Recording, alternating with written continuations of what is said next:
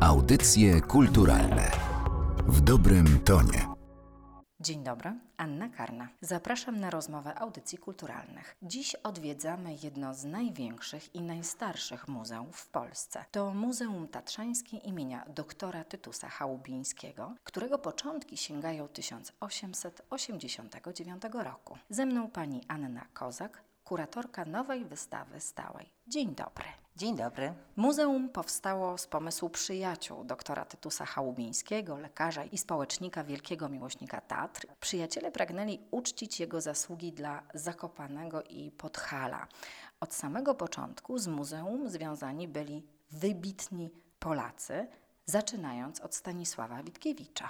Faktycznie takim inicjatorem działań które doprowadziły do powstania Muzeum Daczańskiego, był Adolf Scholz. Wcale nie artysta, ale przemysłowiec chemik, który no, skupił też wokół siebie i wokół tej idei e, inne osoby, które zainicjowały Towarzystwo Muzeum Tatrzańskiego. To muzeum musiało być przez jakąś grupę utrzymywane, więc powołanie takiego ciała było niezbędne. Od momentu tej inicjatywy, tego pomysłu, wtajemniczony w to był dr Tytus Chałbiński. To była niezwykle ceniona postać jako społeczność społecznik, jako lekarz, jako badacz, biolog, briolog, botanik, bardzo ceniony, więc myślę, że dla muzeum to też była, można powiedzieć współczesnym językiem, pewna reklama, że to właśnie Tytus Chałbiński patronuje tej instytucji. Dar jego mchów, kolekcji geologicznej czy zielników tatrzańskich, roślin naczyniowych był takim, był kolekcją zakładzinową. Muzeum Tatrzańskie miało powstać jako muzeum przyrodnicze, ale już gdy kształtował się pomysł, gdy przybiera on realne kształty, no jednak pasjonaci sztuki ludowej, między innymi Stanisław Witkiewicz, spowodowali, że jednak bardzo szybko zaczęto myśleć o Muzeum Tatrzańskim jako muzeum przyrodniczym i muzeum etnograficznym. A Stanisław Witkiewicz oczywiście był na pewno emocjonalnie związany z Muzeum Tatrzańskim. Można powiedzieć, że zostawił pewien testament, który muzeum realizuje. Witkiewicz chciał, by muzeum zbierało okazy miejscowej sztuki, miejscowej sztuki ludowej, gromadziło je, uważał, że to jest wyraz ducha góralskiego.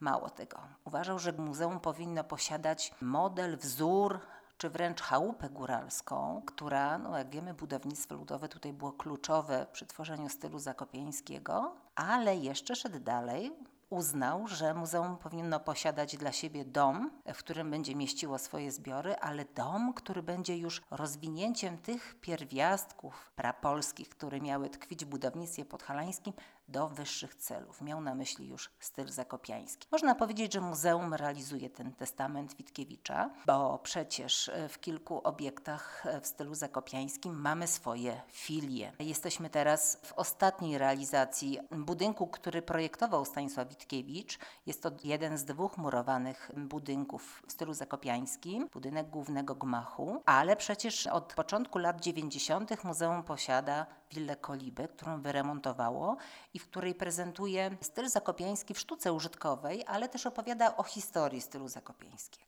też muzeum wyremontowało jedną z najstarszych chałup góralskich przy ulicy Droga do Rojów i tam w tej dwuizbowej, właściwie cztero, z czterema pomieszczeniami, ale w takich dwóch izbach białej i czarnej zorganizowało wystawę, która mówi o korzeniach stylu zakopiańskiego, więc wskazuje na budownictwo, wskazuje na wyposażenie wnętrz, na okazy sztuki ludowej, które są ułożone w izbie czarnej i prezentuje tam jedną z najstarszych kolekcji etnograficznych zebranych pod koniec XIX wieku na Podhalu przez Marię Bronisława Dębowskich, przyjaciół Witkiewicza.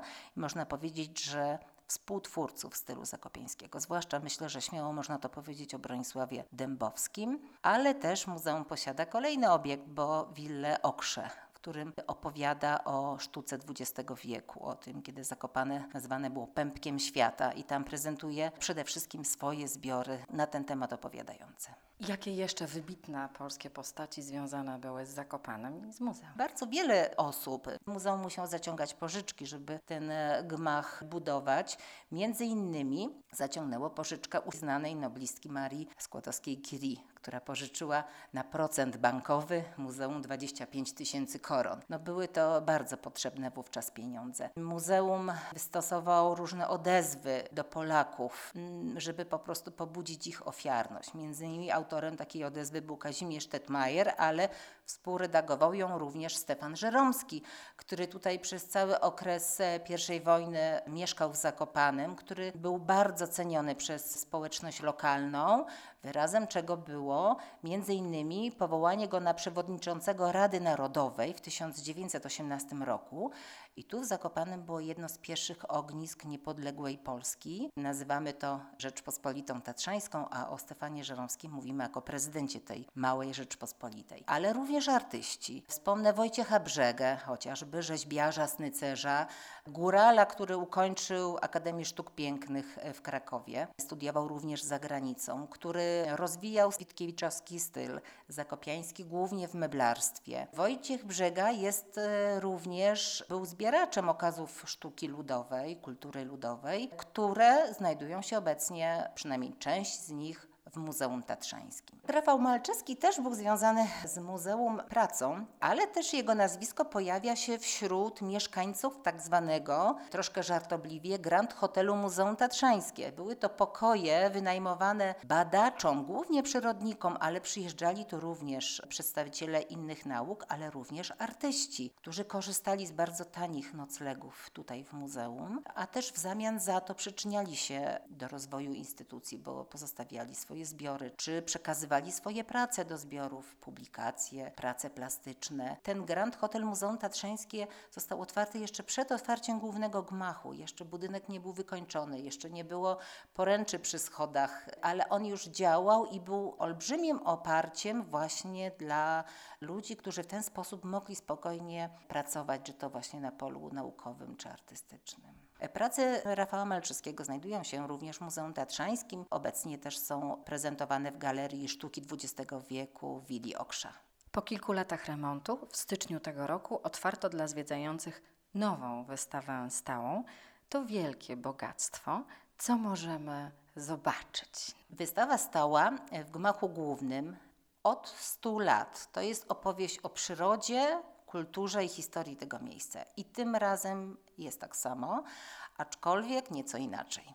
Jest to, mimo że jest kilka działów tematycznych, wspomniana przyroda, historia, etnografia, sztuka, to jest to opowieść, której głównym wątkiem jest spotkanie. Spotkanie, które się wydarzyło półtora wieku temu, a w wypadku przyrody o wiele wcześniej i spotkanie, które trwa i ma swoje bardzo ważne konsekwencje, zarówno dla miejscowej kultury, dla miasta, jak i dla kultury narodowej, bo dzięki temu spotkaniu wiele elementów ludowej kultury, folkloru Podhala weszło na stałe do takiego repertuaru kultury narodowej. I o tym opowiada nasza wystawa. Przede wszystkim bazujemy na eksponatach, które są dla nas ważne. Na całej wystawie, łącznie z przyrodą, jest ich około 1400. Trzeba wliczyć to drobne motyle i owady, ale na samej historii etnografii mamy pół tysiąca przedmiotów. Od czego zaczynamy? Również historia jest ilustrowana artefaktami. Tutaj opowiadamy o różnych epokach w dziejach miasta, o tych takich najstarszych, czyli jak Zakopane z takiej zapadłej wsi stawało się uzdrowiskiem. I tu na przykład pokazujemy przedmiot, który należał do kluczowej postaci tamtego okresu, a równocześnie do naszego patrona, doktora Tytusa Chałubińskiego. Jest to laska turystyczna zrobiona na wzór ciupagi, czyli takiego przedmiotu ważnego dla górala, rodzaju laski, rodzaju broni, siekiery.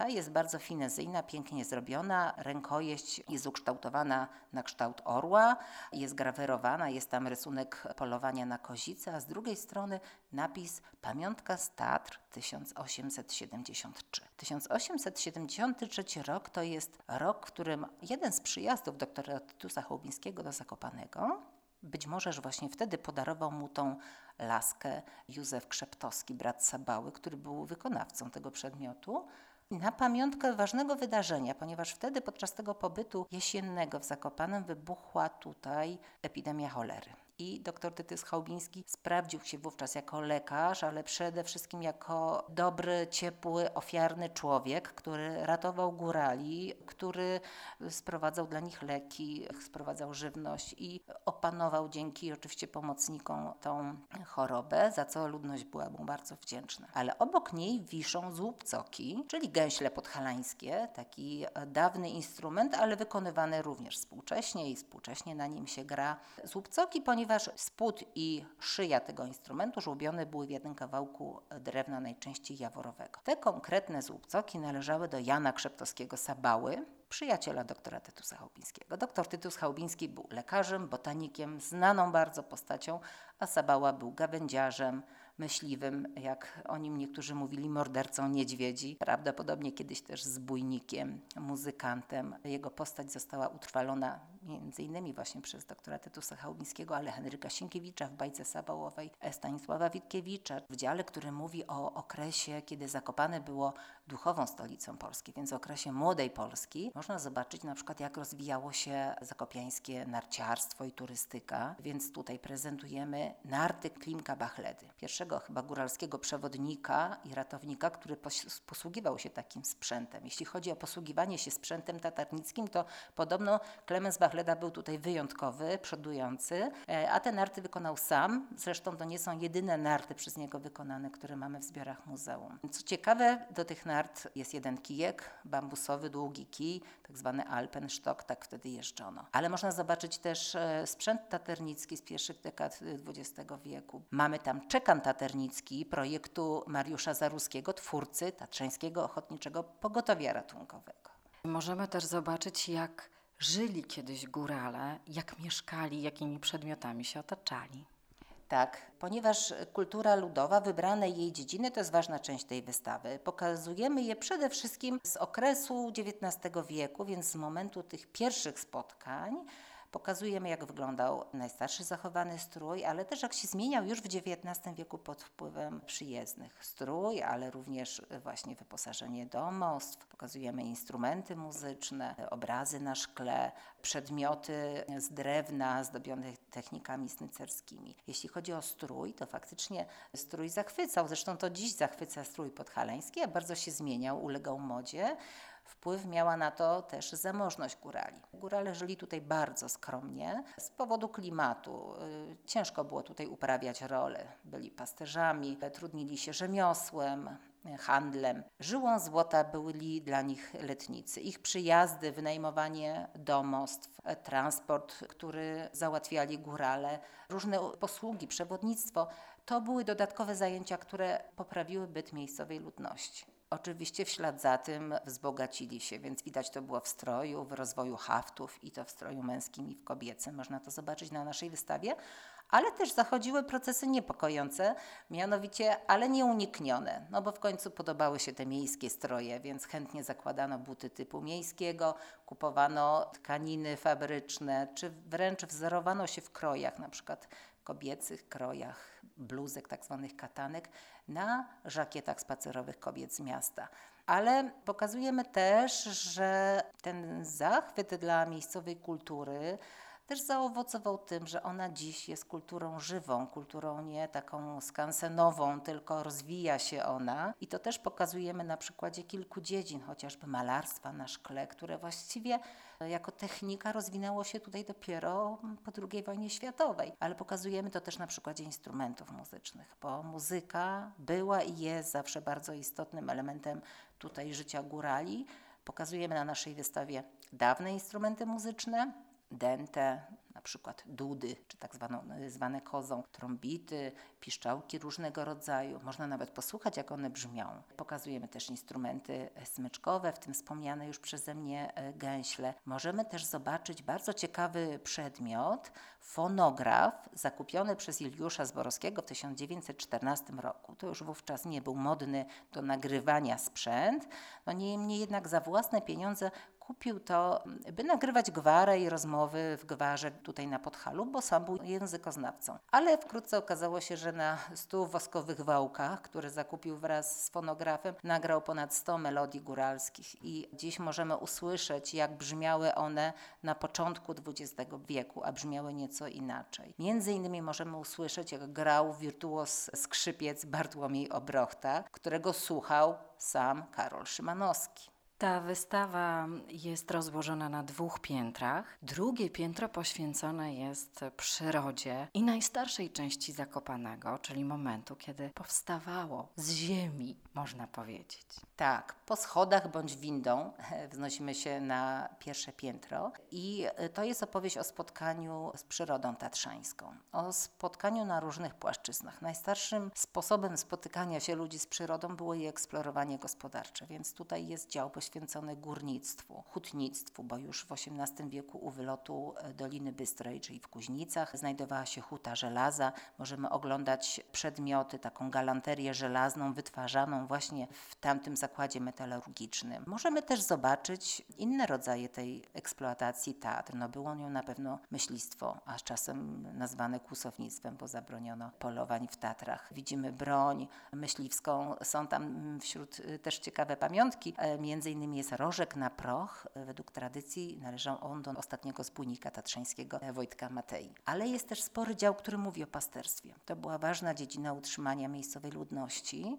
zwłaszcza to pasterstwo wysokogórskie, gdzie pasterze udawali się na okres e, wiosny i całego lata w góry mieszkali w szałasach i wyrabiali sery podpuszczkowe z mleka owczego, przede wszystkim owczego. Robili oscypki, ale też wytwarzali bryndzę, bunc, kiedyś to się nazywało syr albo udój. Robili też bardzo ciekawe e, sery, to już obecnie zupełnie nieznane, tak zwane brusy, duże sery, kilkukilogramowe, przypominające kształtem właśnie kamień do ostrzenia, czyli do bruszenia. Taki ciekawy eksponat, jakim jest forma właśnie na brus, można zobaczyć w właśnie gablocie poświęconej pasterstwu.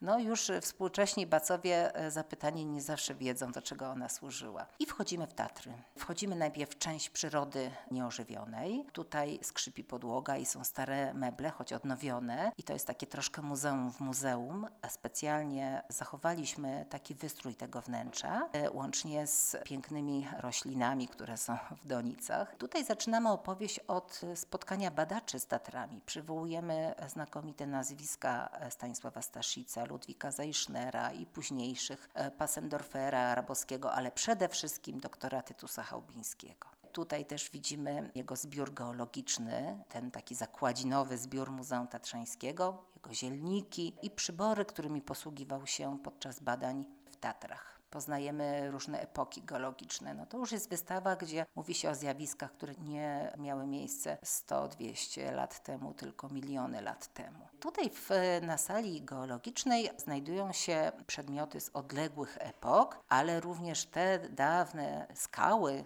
okazy geologiczne. Niektóre z nich trafiły do muzeum całkiem niedawno, bo już na, na początku XXI wieku dwa okazy pięknych amonitów z epoki Kredy, więc prawie 80 milionów lat temu, zostały podarowane przez jednego z geologów. I mamy też tutaj nieco starsze, bo z Teriasu, tropy dinozaura odnalezione na Czerwonych Wierchach. W ostatniej sali możemy zobaczyć, jak wygląda tatrzański świat przyrody ożywionej. Są tutaj w dioramach przykłady zwierząt, które występują w różnych częściach gór, począwszy od regla dolnego po turnie. Więc mamy tutaj między innymi niedźwiedzia, mamy tutaj świstaki, mamy tutaj kozice. Możemy też dzięki takim udogodnieniom cywilizacji na przykład posłuchać jak bije serce świstaka, który jesienią zapada w stan takiej hibernacji, kiedy jego funkcje życiowe spowalniają. Możemy usłyszeć, jak śpiewają ptaki,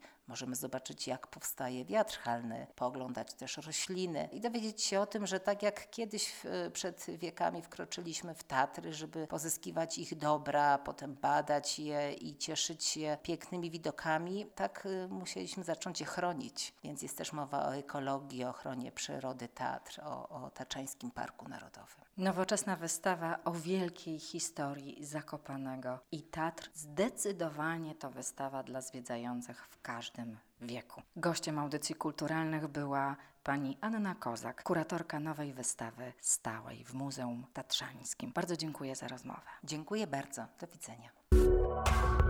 Audycje kulturalne w dobrym tonie.